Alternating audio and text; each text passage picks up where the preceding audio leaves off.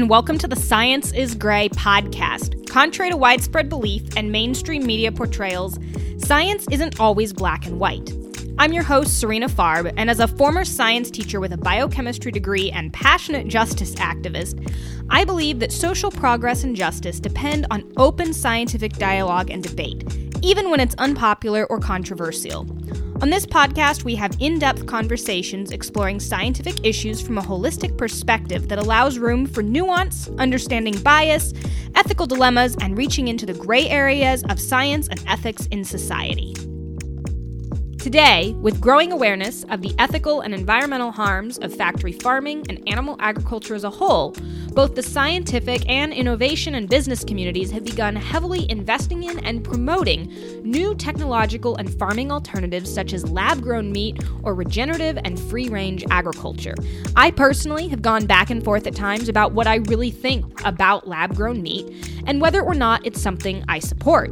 And if you are someone like me who is concerned with the state of our food system and world and looking for solutions, you may have a lot of questions about lab grown meat and whether or not it is really an ethical and sustainable solution. So, to help us dive into this topic further today, I'm speaking with Dr. Vasile Stanescu, an associate professor of communication studies at Mercer University and an acclaimed author in the field of critical animal studies and sustainability research. Dr. Stanescu has published over 20 peer reviewed papers on the critical study of animals and the environment, and his work has been recognized by numerous organizations, including the Woods Institute for the Environment and Minding Animals International. I promise you, this is a conversation you don't want to miss if you want to hear more nuance and detail on a topic that has the potential to impact animals and the planet and your health as well. And really quickly before we get started, I just want to remind everyone that if you visit my website, bornvegan.org, you can sign up for my email list to get notified every time I release a new episode of this podcast. And you can also find the links to my other social media pages and YouTube channel if you want to see more of my content or engage with me more frequently. All right. Welcome, Voss. Thank you so much for coming on to have this discussion today and for reaching out. I'm really looking forward to see what we uh, talk about and where this goes with uh, lab grown meat. Well, before we dive into it, I yeah. want to say that I love your podcast. That's why I reached out to it. I uh, and your YouTube channel. I'm a follower, a subscriber, and I think the work you're doing could not be more important. All the data suggests that it is people under the age of 50 who, in mass, are switching to uh, veganism. Of course, anyone can and should, but the data shows that it's people under 50 that are doing it, and people under 50 that are doing the organizing are key. So thank you. Well, thank you. I appreciate that. I guess the first thing is why are we here talking about lab grown meat and what motivated you to start looking into this issue and topic? Yeah, isn't that a great question? Why are we sitting around talking about lab grown meat? How could any sensible person who is looking at the rate of uh, animal consumption and the environment and speciesism decide that the logical answer would be to clone animals from animal cells. It is a kind of um, post apocalyptic way of thinking. The earlier writing about lab grown meat were in books about like post apocalyptic worlds or dystopic worlds uh, Margaret Atwood talked about chicken nubs, which is in essence the same thing as lab grown meat. Mm-hmm. And she was trying to imagine a horrific future world. So it really is kind of an interesting question. Uh, to be more specifically, uh, a series of venture capitalists, including uh, people from Google, including Bill Gates, uh, have put a lot of money behind developing what is alternatively referred to as lab grown meat, in vitro meat, clean meat. That's the marketing term that people mm-hmm. are in mm-hmm. favor of, it, like. And then a bit bizarrely, a series of vegans have also now endorsed this idea and are actively working with companies like Tyson together to produce lab grown meat. And it is coming. That is that is the situation we're at now for sure. It, it's happened so quickly. Like I've been, you know, looking into it, talking about it for a couple of years, and I've said from the beginning, like it's coming no matter what anyone once says or thinks. So the question is not, is it happening, but is it good? Do we support it? And what do we do with it? so for I just thought for listeners who maybe don't know the science of lab grown meat, um, can you briefly explain like yeah, cloning, like taking some cells, like what exactly is you know cultured in vitro meat? Like what is going on here? Right, absolutely. And there's been a lot of misinformation around it. So they take a sample from a farmed animal. Uh, side note, they do have to keep a certain number of animals alive to take new samples. So there's a myth that these samples self replicate forever. That is untrue. There always will be farmed animals to take more samples from. So they take a sample from these farm animals, then they use a, a technique that's been around in biomedicine for quite some time to uh, culture that sample in a growth medium to, in essence, try to make the meat, i.e., the muscle uh, of the animal, grow uh, without the animal. So it replicates itself in this growth medium. They use um, actual kind of like workout equipment to sort of stretch the the meat to make the muscle harder. So we use meat all the time. Like, what do we mean? Well, by and large, we actually mean the muscle of the animal. So they toughen up uh, this this meat and then they mass produce it and ship it out. Uh, so that that that's sort of it in its nutshell. I do want to highlight one other part, which is this growth medium. So you'll mm-hmm. hear people use it all the time. They say in vitro meat is produced in a growth medium. Uh, the primary growth medium that is currently used is something referred to as FBS. FBS, and it stands for fetal bovine serum. So it is the blood of unborn cows. It is in no way vegan. Uh, so there are claims by some of these companies that they're trying to develop a different growth medium. There are claims by some of these companies that they have already done so. Perhaps it's all hard to tell. They say it's an industry secret. You can't get great data. But what we do know is historically, the major growth medium that has always been used is FBS, fetal bovine serum. Yeah, no, that's a great point. And I did want to ask you about that because it's been like a year or two since I've really delved into this topic. And last I had checked, I couldn't find any published papers at all showing uh, even like proof of concept or an alternative with lab grown meat to fetal bovine serum. It was all, um, it was like lots, I've heard lots of the companies and people working on this claim that they have alternatives and I've never actually like when I searched the literature myself. So yeah, I didn't know. Maybe there's been an update, you but you still haven't seen like anything documenting it. Well, I mean, so if you talk to someone like uh, Bruce Friedrich, who is the mm-hmm. CEO of Good Food Institute, the former vice president of PETA, and a major proponent of uh, in vitro meat, here's what Bruce will say. He'll say, look, there's no way FBS can always be the major growth medium because it is too expensive. And FBS is remarkably expensive. It takes a lot of money to extract it from the uh, fetuses of the cows in the slaughter process, and there's not a lot to go around. So, long term, he assures everyone all the time, they're going to have to invent a different growth medium. And, uh, and they are absolutely working on it. What is left unsaid is that it is uh, not necessarily the case that this different growth medium would be vegan. Mm-hmm. It is not necessarily the case that this different growth uh, medium would have zero FBS. Perhaps a mixture could occur. What is left unsaid is that different companies could all have different growth mediums. And so we would be in the great position as animal activists and as animal researchers trying to explain to people well, this in vitro meat uses a plant-based growth medium and this in vitro meat doesn't use a plant-based and it uses the and so who knows so mm-hmm. even though it is very expensive and even though some companies are claiming that they are working on a plant-based alternative the simple truth is no one truly knows what the growth medium will be and the fact that they've been willing to use this in mass in the past does not give me much hope for the future.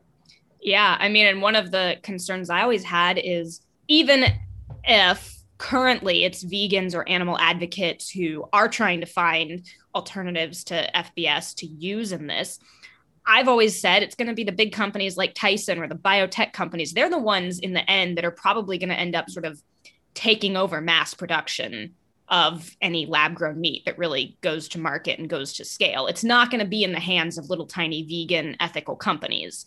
And so even if some vegan and vegan company comes up with a way that uses an alternative that's, you know, animal free or something for FBS, my question is will it stay that way?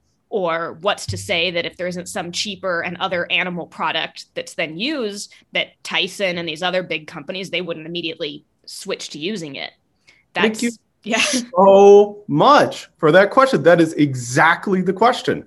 Because look, we can see this already happened with so called free range or sustainable meat, uh, who almost all of the same people who now promote in vitro meat earlier promote things like free range eggs. Mm-hmm. What happened was the big animal conglomerates, Tyson, Cargill, just bought these smaller free range uh, or so called humane farms, kept the name, kept the higher price, gutted every consideration of animals except for it was minimal to label it at the higher price. You're still just buying it from one company now with two different forms of niche marketing.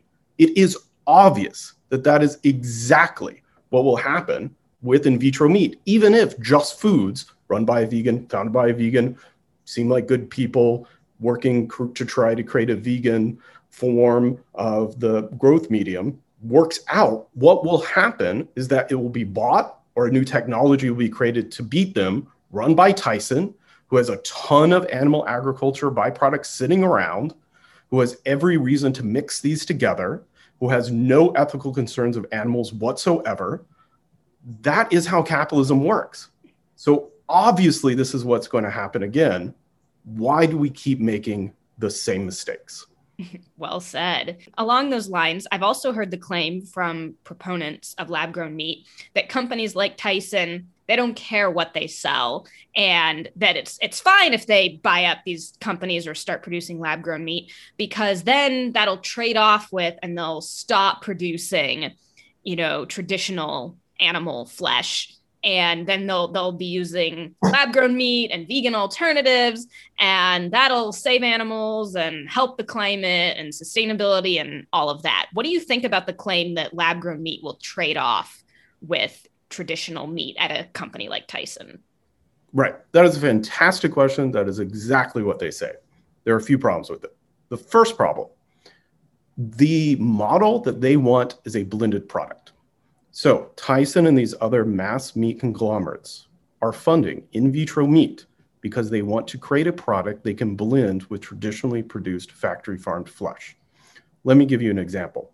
The creation of polyester did not trade off with the production of cotton. Tons of polyester sold, artificial fabric. The amount of cotton has also gone up. Why is this? because the number one garment is a blended product. When you go to Target and you look at this product, you'll see it's a blend of polyester and cotton together. The cotton provides some things consumers like, the polyester keeps it cheap. That is the model, that blended product of artificial meat with traditional meat. Mm. That clearly, this is what they tell their own investors. This is not a conspiracy theory that Tyson and Cargill and everyone else who's investing in it wants to achieve. They already have a large amount of traditional animal agriculture. They are not trying to put themselves out of business, but they understand because of environmental limitations that production of meat and the cost of that meat is going to go up if they can't figure out a way to make it more scalable, not in an environmental sense, but in an economic sense. Mm-hmm. So their view is they take this in vitro meat, they blend it in with the normal animal agriculture at different percentages. Like when you go to the store and you try to buy orange juice and you can never buy orange juice because it's a product made with some oranges, but it doesn't seem to have much orange in it. And so lower price consumers would have a higher amount of in vitro meat, like with polyester. And as we moved up, the higher consumers would have more pure, 100% real meat. And at the very highest consumer, they would have this farm, supposedly farmed, uh, humane farmed amount of meat. The point is niche marketing. It is not to put themselves out of business, and it is certainly not to save a single animal. I mean, it's Tyson we're talking about. Like, it just baffles me that people really think Tyson is going to do things to do good in the world or that Tyson like actually cares about sustainability or animals because it's Tyson. Thank you for this again. So, right. So that is the other reason they are funding all of this is to stop other changes, is to stop regulatory changes, mm. laws, is to stop a decrease in the amount of funding that they receive. So the US government gives $38 billion each year to the meat and dairy industry, mm-hmm. which they are completely dependent on. So instead, they can greenwash the industry and say, look, guys, we're not a meat industry, we're a protein industry. That's what they're saying now. Meat is just one of many products that we sell. We're also invested in plant based meats, we're also invested in in vitro meat. And so it allows them to pretend to create a change when no actual change is happening. There's one other point I really want to emphasize. You mentioned in vitro meat is coming. I think it is.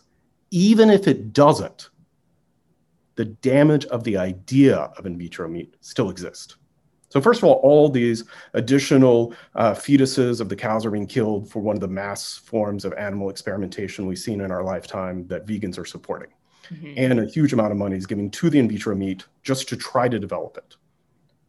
But even in addition to that, the fact that we have to make hard decisions in a short period of time is hidden because now every single time I talk to people, what they tell me is I don't have to make a decision. In vitro meat is on the way. The problem will be solved by technology. I can just keep doing what I'm doing, and technology will solve the problem. That is the biggest problem with in vitro meat. Like, I have a problem with the technology as our solution thing in general. And I've heard that from Bruce Friedrich, from the Good Food Institute, and others.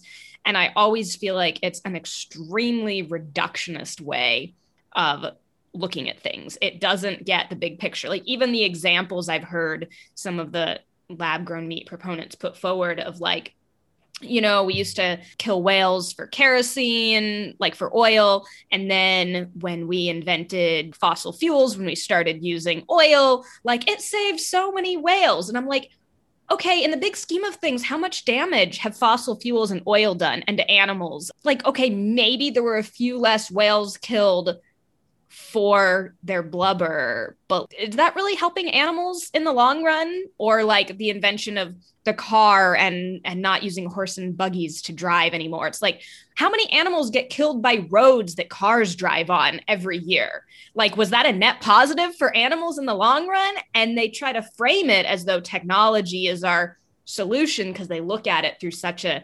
narrow reductionist lens.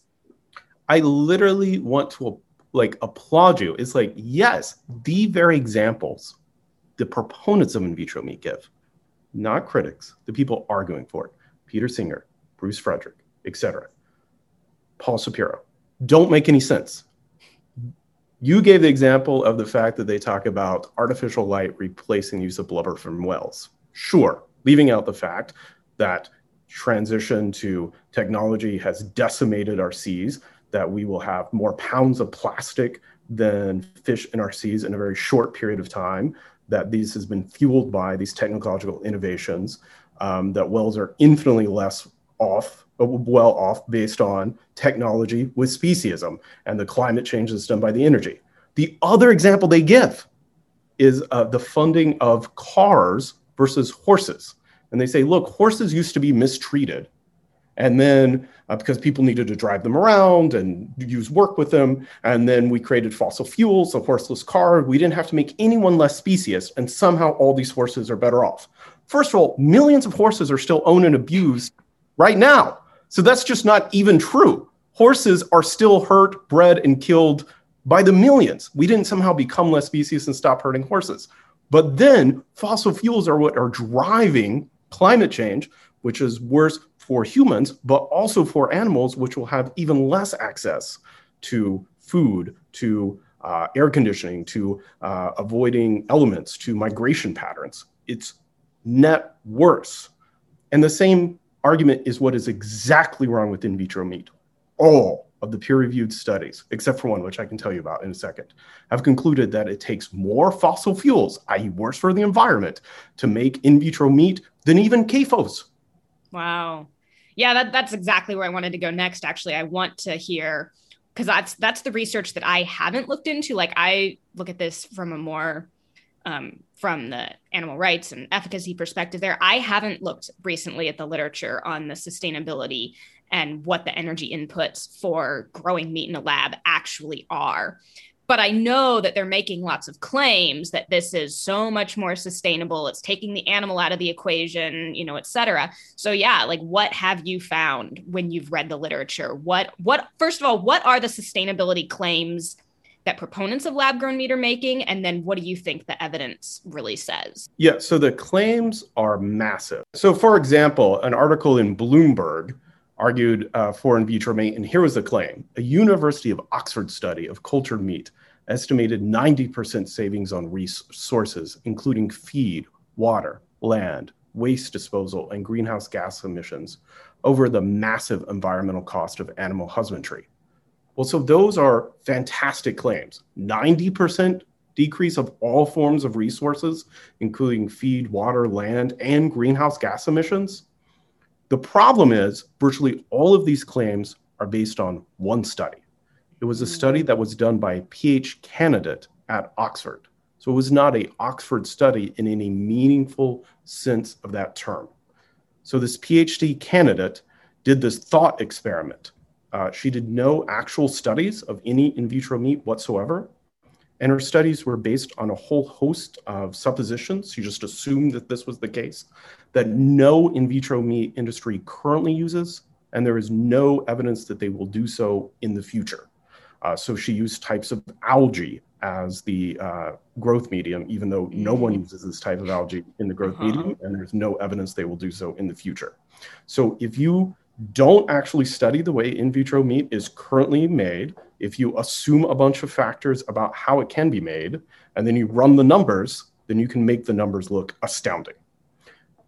Relatedly, uh, the Good Food Institute recently released a statement saying that there was another study which had proven that in vitro meat was sustainable. I was quite taken back. I tried to find the study. It actually took me like several days. It's not a oh, wow. study. That was the problem. They commissioned a consulting industry. They paid for it and said, hey, give us the data. And the data was they did, in essence, the same thing. They didn't study how any in vitro meat is currently produced they did a series of thought experiments, and one of their key assumptions is that all of the indus, uh, energy to create in vitro meat would be used from renewable sources. So, like solar panels. Mm-hmm. Sure, if you make all of the energy come from solar panels, you can make a study that claims that in vitro meat is scalable. But you could also do the same thing if you took a Hummer and you claimed, well, we're just going to charge it as an electric car. You can make a Hummer look in a study more sustainable than, say, um, a Yaris. But that's not a true comparison. You still have a net wasteful in- industry. There's still no analysis saying that it's not consuming vastly larger amounts of energy than if you didn't do it that way. So Unsurprisingly, all other peer reviewed studies, of which there have been several, have all concluded that in vitro meat would use more fossil fuel inputs, larger GHG emissions than even CAFOs. It is net harmful. It is not sustainable.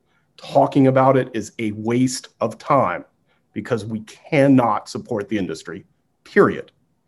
Wow. Yeah. I mean, I like I worked in a cell biology lab although I hadn't looked at the research on the sustainability from just sort of a logical perspective, it's, I mean, like when I was growing, I was growing breast cancer cells in a lab, and you've got all these little plastic flasks, and then you have the autoclave because you're always sterilizing everything because it has to be sterile so that the cells don't get contaminated with bacteria and they die. Cells die very easily. It's actually quite hard to keep cells alive in a lab, especially compared to like growing bacteria on petri dishes. Like that's much easier.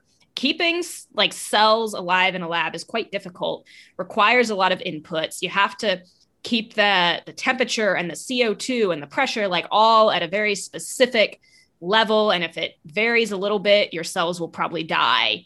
And it's just there's lots of inputs that go to that. And I was growing, you know, like little tiny like like a, a little tiny container of a few thousand cells that weren't visible, not like whole pieces of flesh in giant, you know, bioreactors or anything. And so I can't imagine the energy inputs that it would take to maintain an environment that is sterile and conducive to growing meat in a lab. That just so so I always had this view of like yeah, like maybe we're cutting out the grazing and the the animal, you know, greenhouse gas emissions there, but if you're just going to the grid then all you're doing like if you're you're having to grow it in a lab that uses a lot of energy all you're doing is shifting how and where you're producing those emissions. So they're not coming from cows out in the field but now it's just going into the grid. So yeah if the grid was a fully sustainable renewable grid i can see how it would be more sustainable. If it's not you're just producing more coal uh, to feed your system and grow meat with fossil fuels instead that is exactly correct. So, uh, for your listeners, I know sometimes peer reviewed studies can be difficult to get. So, there's an article in The Atlantic that makes exactly the same point you made. So, I'll just briefly read one paragraph from the article. And they're talking about in vitro meat. Cell cultures are one of the most expensive and resource intensive techniques in modern biology. Keeping the cells warm, healthy, well fed, free of contamination takes incredible labor and energy. In addition, even in these sophisticated vats, the three dimensional techniques that are required to grow actual steak with a mix of muscle and fat have not been invented yet. And on top of that, the fact that these three dimensional wads of meat have to be exercised regularly with stretching machinery, essentially elaborate meat gyms, and you begin to understand the incredible challenges of scaling in vitro meat. In other words, exactly the point you make. It is a massively resource intensive technology. It does shift from one type, the space that we need now to raise and kill approximately 70, 80 billion land animals each year. Obviously, in vitro meat takes up less space. That is good. That space is bad. That was the problem with free range farming. It took up more room. But what they're doing is the shell game they always do, which is they just shift it to a different type of harm for the environment. But we don't have room or time for a different type of harm. We actually have to decrease the total amount of consumption of animal products, regardless of the source. Well, and that's, you know, talking about reducing total consumption of animal products. That is one of the issues I've had with some of the claims I've heard about lab grown meat is the justification for it, as I understand it, is not everyone's going to eat plant based meat, which we know is already more sustainable for real than you know factory farming. So they claim not everyone's going to eat plant based meat. Those meats aren't realistic enough. People don't like the taste of it. They're not going to give up real meat. So we need better, more realistic solutions, such as you know lab grown meat.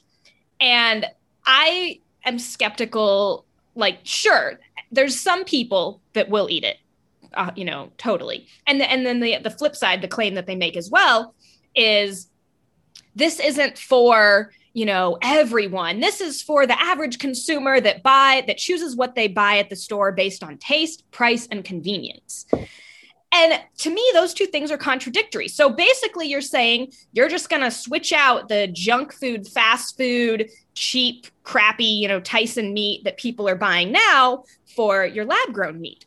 In which case, why not just use a plant based meat there instead? Because if the argument then is there's some people that will never eat plant based meat, you know, but they'll eat lab grown meat.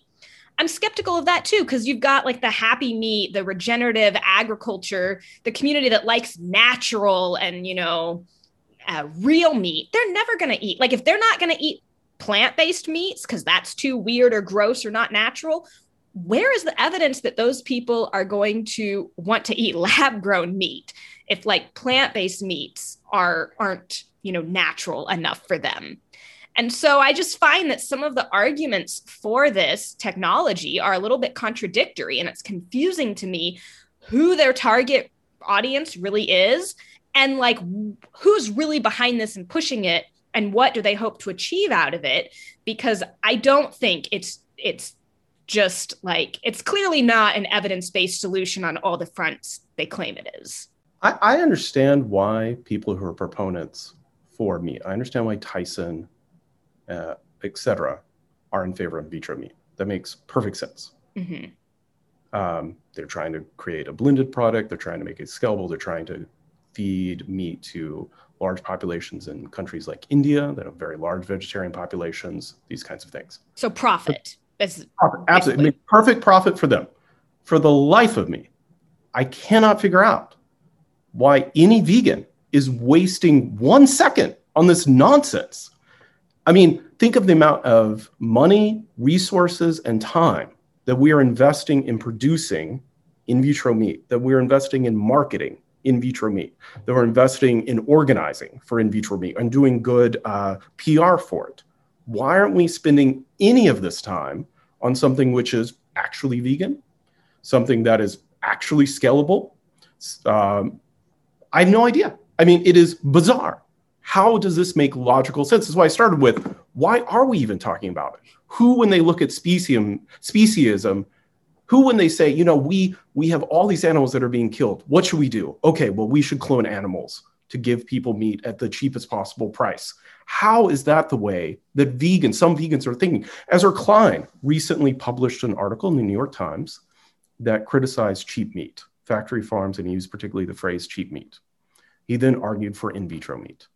At no point did he argue for raising the cost of meat. In vitro meat, if produced at scale, will lead to more cheap meat. At no point did he argue for ending the subsidies to the meat industry, which is what makes it so artificially cheap. So, how is that thought process even happening? Is is a distressing, almost mystery.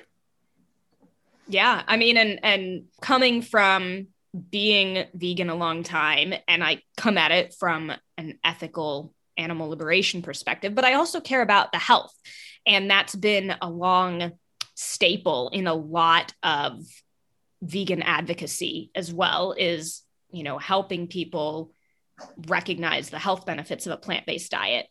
And in particular, like one of the issues that I have is when it comes to cheap meat and fast food, we've got these food deserts and situations where there's, you know, racial inequity and socioeconomic inequity, where cheap meat is being most pushed on some of the unhealthiest and impoverished communities that don't have access to healthy whole plant foods. And so I get a little concerned when I hear, well, we're just going to target the same people and just trade out, you know, cheap meat with lab grown meat. It's like, that is not addressing any of those root issues. And lab grown meat is still going to cause all of the same heart disease and diabetes and health problems because it's still animal protein, it's still flesh, it's still cholesterol. And and that's just me coming at it from a holistic perspective where like i don't like the idea like i i think one of the things about taking a holistic you know approach to veganism and animal liberation is that when we change the system, when we get rid of subsidies, when meat prices go up, when we make plant foods, healthy plant foods more accessible widely, you know, especially here in the United States, that not only is that going to help us get to animal liberation, but that also can help humans and human communities and human injustice and human health and our sustainability and environmental problems. It's like such a like all encompassing solution that we already have and pushing lab grown meat doesn't address so many of those issues and potentially continues to facilitate harms in those areas the supposed revolution that we're being sold is people drive to burger king which is still exploiting its workers, which is still fighting against a living wage, which is still doing massive problems in terms of packaging, which is producing incredibly unhealthy, horrible food for uh, in food deserts and for people without a lot of other options. And then people wait in line, and then instead of ordering the uh, normal hamburger, they order the in vitro uh, meat hamburger, and that's supposedly what we're supposed to fight for as vegans. Um, I mean, you can make analogies to other social justice movements. I'm not arguing that animal rights is the same as any other social justice problem. That is not what I'm saying. I'm saying we should not repeat the mistakes others have made, where you can see certain strains of feminism that argue the only thing we should argue or fight for in feminism is keep capitalism the same, keep uh, the war machine the same, and just replace uh, some of the leaders of this with women instead of men. And people go, wait, how is that really feminism? Or you can see that with uh, certain aspects of the LGBTQ plus movement, where the gay pride parade suddenly is being sponsored by Verizon and the most corporate pinkwashing thing I can imagine. And you go, how is this really a queer revolution? Well, that same thing is now happening to us. A truly radical social justice stance that mattered is being given away quickly for something that doesn't matter. Swapping out the Burger King Whopper for the in vitro Whopper just doesn't matter and isn't really veganism. Absolutely agree. I also have been concerned about, um, you know, companies like Monsanto and Bayer and the genetic modification of food and seed in terms of how that's allowed you know, patenting and corporate control of the seed and food supply.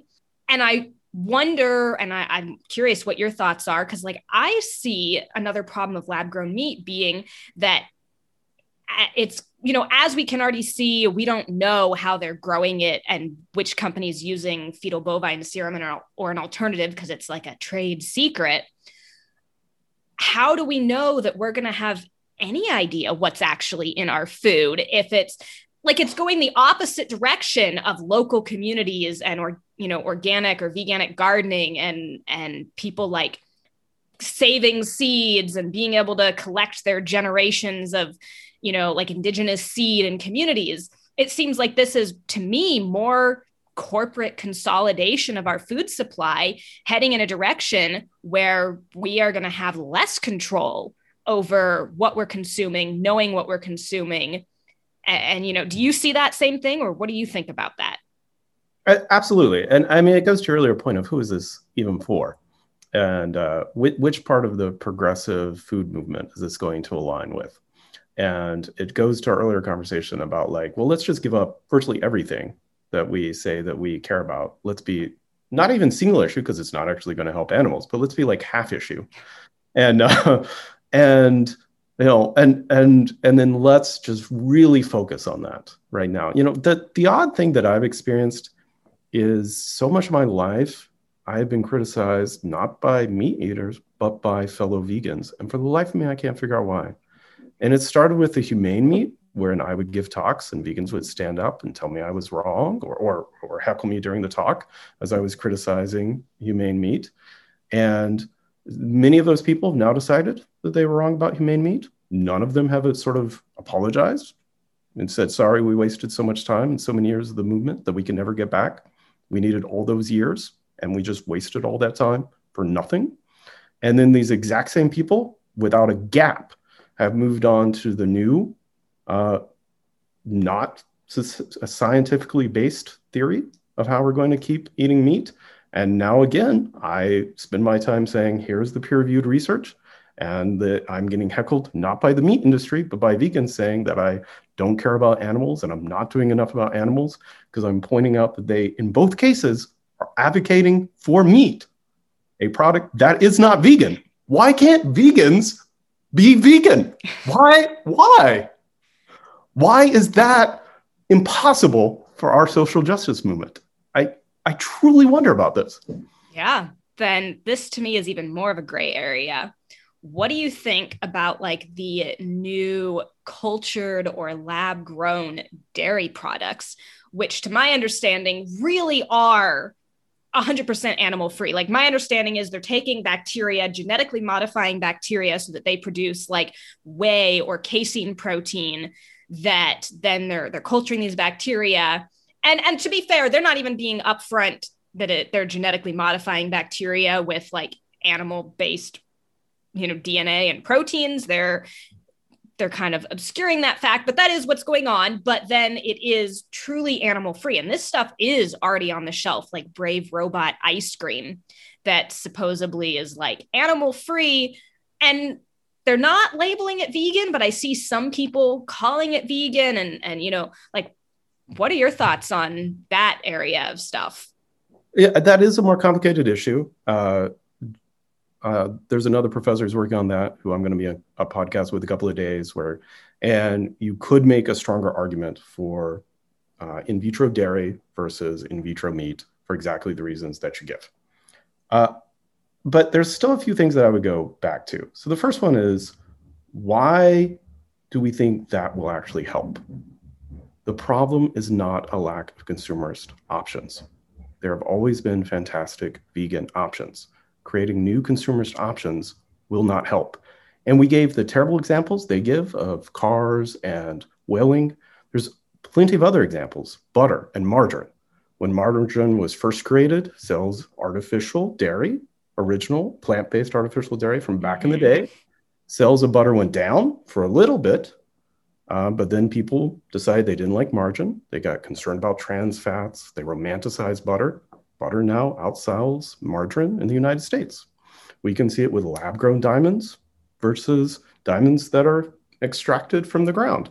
It is almost impossible for me to find an example where a consumerist option, any consumerist option on its own, actually produced any social good. That's just not how things work under capitalism. Let me give an example. Day one marketing class, they frequently the, the professor will ask the students, Imagine there's a Coke machine and you had a Pepsi machine beside it. What do you guess would happen to the sales of Coke? Would they go down? How much? The answer is the sales of Coke go up. And in fact, Coke and Pepsi know this, which is why they try to put their machines together. When there's only a Coke machine, people go, Do I want a soft drink or do I not want a soft drink? And about half the time, they don't get a soft drink. They drink water. Mm-hmm. When the Coke is by Pepsi, the consumer thinks, do I want a Coke or do I want a Pepsi? And the wow. sales of both increase. Consumers are not rational. We do not make rational options. Adding another consumerist option will not help. Wow. So what would you have us focus on then to solve, you know, our our problems with the food system? What do you think vegans or animal advocates and sustainability advocates should be spending our time working on if it's not lab grown meat and consumerist options? Uh, the clearest, easiest, and most direct thing we need to do is end government subsidies for the meat industry. As I mentioned before, they just last year they gave $38 billion with the B to the meat industry, $38 billion. We're not actually vegans. We think we are, but we aren't. I mean, we aren't actually vegans in the sense that animal exploitation is intrinsic in every product that we buy. So tires to band-aids. I mean, I don't even consume sugar because of the bone char processation, but I'm not vegan because it's impossibly vegan. But we're also not vegan because I pay taxes. So I'm directly paying for the meat industry all the time. Everyone is. You can't get around it. The EU, it's even more 53 billion euros per year, every year. Wow. And so nothing we're going to do, even by boycott, even just being vegans, is going to achieve anything until we create these change. So let me give you an example. Bruce Friedrich and others like to give this example to prove that these alternatives work of how they claim alternatives to the dairy industry have led to a decreased consumption of dairy. So let's say, hey, look, we got all these great options of like soy milk and what have you, and this has led to people consuming less dairy. Well, actually, people were consuming less dairy before these alternatives even happened. So that's not actually correct, but whatever. It is true that consumption of dairy has radically declined. So to throw in a couple of numbers, we're on a scientific podcast. In 1975, uh, per capita consumption of dairy was 275 pounds. Uh, currently, it's about 149 pounds. That's a significant decline. In fact, all dairy in the United States now functions at a loss. So they lose about 10 bucks uh, net uh, per 100 pounds of milk. So there's this old Saturday Night Live skit about a business. All they do is make change. You give them a dollar, they give you four quarters. And they're like, how do you make money? Volume. Well, it's the same kind of thing. The dairy industry on volume just loses more money the more they make because of a radical decrease of consumption of dairy. This should be the vegan goal. We boycotted it. They created new consumers options. total consumption went down, but that's not what we see. The dairy industry is doing fine. They are producing as much dairy as ever. They're hurting as many animals as ever. Why? Government subsidies. In 2014, the government, United States government, gave $24.7 billion to the dairy industry. In 2016, they gave $43 billion to the dairy industry. By 2018, 42% of all of the revenue of the dairy industry came from the government. Wow. Until we get rid of government subsidies, nothing else we're going to do is actually going to matter because all that will happen is the government will just replace dollar for dollar each dollar that the industry loses. Yeah, I mean, you're absolutely right. And I completely agree that subsidies have got to go, and we don't see enough focus on that at all. I mean, and let me just say a bigger issue because, like, subsidies, I don't know, it sounds boring. We sh- what I mean is, animal liberation should conceive of itself as a political issue, as a political movement. If I was to say to just any vegan, what is the political movement you're a part of? What is the goal? What are you trying to achieve politically? I couldn't tell you what the answer was. I, it, is, it is as though it was a multi level marketing scheme. I go vegan. Okay, great. Now what I'm supposed to do? You're supposed to convince two other people to go vegan. Well, what are they supposed to do? They're supposed to convince two other people to go vegan.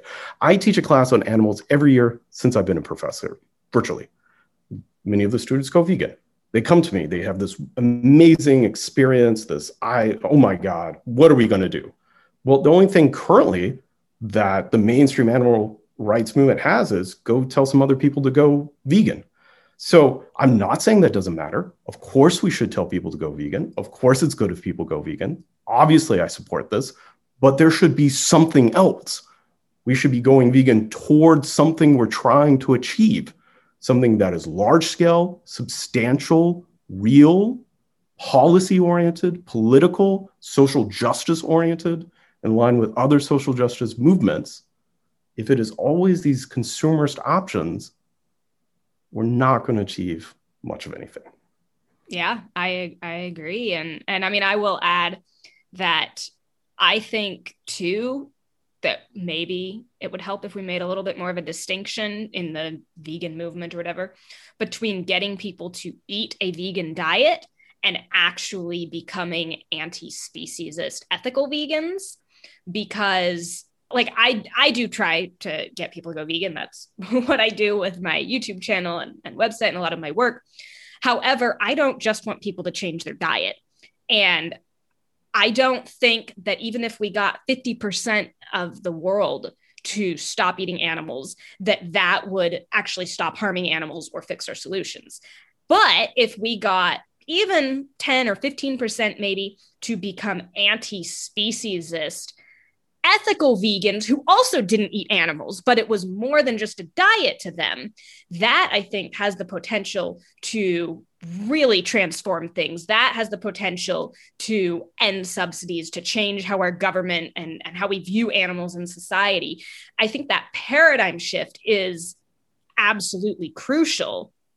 And I think that we can't ignore that. And sometimes I also think that we aren't going to get some of the policy changes, not necessarily subsidies, which we could achieve right now. But I see some groups that are also like working on like ban meat in Berkeley or like campaigns like this. And personally, I don't think that is going to be the most successful unless and until enough people, including those working in government or people that would be enforcing such a law, are like are anti-speciesist themselves and believe that it's wrong to use and exploit animals for human purposes. Yes, of course. I absolutely agree with you. Veganism is not a diet. Articulating it as a diet is to give up the whole game on so many levels. In terms of access, you just talked about food deserts and people not being able to access valid options. My partner and I were in Oakland for several years in a food desert. There were four highways around us. Uh, many of the people didn't have a car. There were no grocery stores. Uh, there were a few liquor stores, uh, which are oftenly inaccurately listed as grocery stores to hide the reality of food deserts. You'd walk in them, you would see mothers trying to buy food for their children. I cannot tell you how one of my neighbors in this area of Oakland could have been vegan if they did not have a car structurally. Um, yeah, I had a, another uh, friend and researcher who purchased a new home, uh, vegan for many years. And what he liked about his new construction home is that he could see deer. But the reason he could see deer was because he was living in what had just recently been their home before it had been bulldozed to create his home. I mean, where are these animals going to live? We actually have to deal with speciesism. There is no other way. We should articulate animal liberation in terms of speciesism, anthropocentrism, and what have you. And kind of what was behind our earlier conversation is the problem with in vitro meat is the lie of speciesism is that animals are machines or should be like machines. The problem with in vitro meat, it says, well, the way to fix that is to make them even more like machines. We weren't wrong to treat virtually every other living creature on the planet as an inanimate machine that exists just for our pleasure. We just hadn't figured out how to do it right yet. Mm-hmm. It is more speciesist. It's to double down on the speciesism and to give up the whole struggle out of the gate. Right. Nothing wrong with taking a few cells from animals every now and then whenever we need to. Nothing wrong with a little fetal bovine serum from the fetus inside a pregnant mother cow. Nothing wrong with that as long as we do it less and just a little bit and get it get it to be much more efficient and sustainable. Nothing wrong with any of that. I mean, animals are still ownable and sellable commodities. Yeah. Right. We can still own and sell and buy them. You know, I mean, in philosophy courses, you learn about utilitarianism, the greatest good for the greatest number, and people go, well, that's would justify all kinds of horrible things. We shouldn't go there. Well, we don't have to imagine that theoretically, like the trolley experiment. Which way does the trolley go? Mm-hmm. We don't have to imagine that. We can see it here firsthand. You have vegans funding mass animal experimentation that uses the blood of unborn children because later they think the consequences will justify it. Well, that's ridiculous. I mean, we, and who is it going to appeal for? I mean, exactly none of my students are interested in anything that um, is insincere, fake, and partial. I think everybody is starting to get it. We're running out of time. We have to be honest. We need radical change, and we need things that are real, heartfelt, and really work. And, um, you know, we need a broad based social justice movement around animal liberation that is principled and actually has a series of things that we care about. Um, I don't think we're going to get that if we're fighting for consumerist options. Uh, any any last words you want to add? Although that was uh, very well put, what you just said. no, I, I, think that's fine. But thank you. I, what I will say is thank you. I mean, um, yeah, I've been vegetarian since I was nine years old, vegan since I was in college. Amazing. And uh, obviously, what animals go through is infinitely worse. And obviously, as a white vegan, what many other social justice issues go through is far worse. It is also true that there is a great deal of abuse, teasing, social stigma against vegans in the United States. And there's plenty of data to back that up. And so I just love and support every single vegan. I know we all go through. It so matters. And I'm just so grateful for every single one of you. Thank you. Thanks so much for listening today. And if you enjoyed this episode or are enjoying the Science is Gray podcast as a whole, and want to support me and help get this information in front of more people, I would love it if you would leave a rating and review of the podcast in iTunes or Spotify or wherever else you're listening to this podcast.